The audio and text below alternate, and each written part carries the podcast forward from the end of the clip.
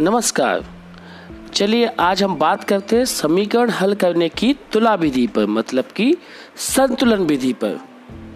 थोड़ी देर के लिए मानिए कि आपके पास एक तराजू है, जिसके एक पलड़े मतलब कि बाएँ पलड़े पर पाँच किलो आलू है और दाएँ पलड़े पे पाँच किलो के बाँट हैं। अब यदि आप एक किलो बाँट दाएँ पलड़े से हटा देते हैं और दूसरे पलड़े से एक किलो आलू हटा देते हैं। तो क्या आपकी तराजू पहले के जैसी संतुलित रहेगी?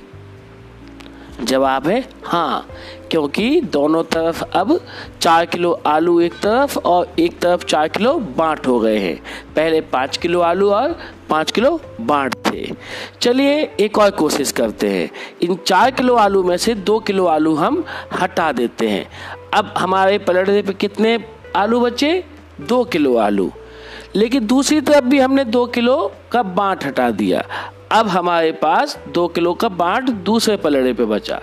क्या हमारी तराजू संतुलित रहेगी? क्या दोनों पलड़े एक ही ऊंचाई पे होंगे? जवाब है हाँ। क्यों? क्योंकि एक तरफ़ दो किलो आलू है, दूसरी तरफ़ दो किलो का बाँट है। चलिए एक और कोशिश करते हैं। ये दो किलो के आलू जो है ना, इस पे हम चार किलो आलू और चढ़ा देते हैं। तो अब हमारे बाएँ पलड़े पर छः किलो आलू हो गए। अब हमें क्या करना होगा? जो दाया पलड़ा था, जिस पे दो किलो का बाँट है, यहाँ हमें एक एक किलो के चार बाँट मतलब कि चार किलो और चढ़ाना होगा। चलिए चढ़ा देते हैं। अब क्या हमारी तराजू संतुलित रहेगी? जवाब है हाँ। क्यों? क्योंकि बाएँ पलड़े पर छः किलो आलू है और दाएँ पलड़े पर छः किलो का बाँट है। तो हमने एक चीज़ देखी कि जब हम दोनों पलड़ों पर समान मात्रा में चीज़ों को हटाते हैं या चीज़ों को चढ़ाते हैं तो हमारा जो पलड़े है वो संतुलित रहते हैं। तराजू जो है वो संतुलित रहती है। चलिए, यही चीज़ हमको समीकरण में करनी है।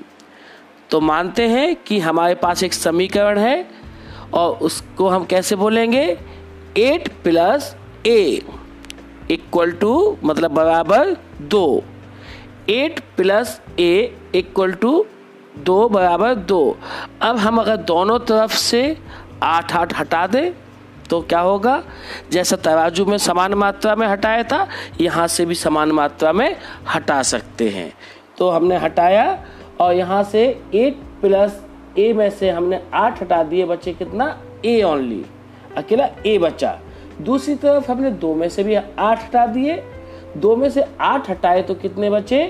विड के छ माइनस के छ तब हमारी वैल्यू कितनी आ गई? एक तरफ़ ए, दूसरी तरफ़ माइनस छ तो ए बराबर माइनस छ तो आपने देखा समीकरण के जो तुलना विधि है, उसको कितना आसानी से हम हल कर सकते हैं।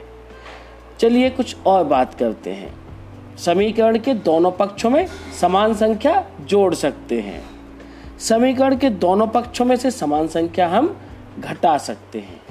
इसी तरीके से समीकरण के दोनों पक्षों में समान संख्या जो शून्य ना हो से गुणा कर सकते हैं और समीकरण के दोनों पक्षों को समान संख्या जो शून्य ना हो से भाग कर सकते हैं। तो आपको यह जानकारी कैसे लगी? क्या आप इस पे कुछ काम कर पाए? इसकी जानकारी हमें ज़रूर दीजिएगा। धन्यवाद।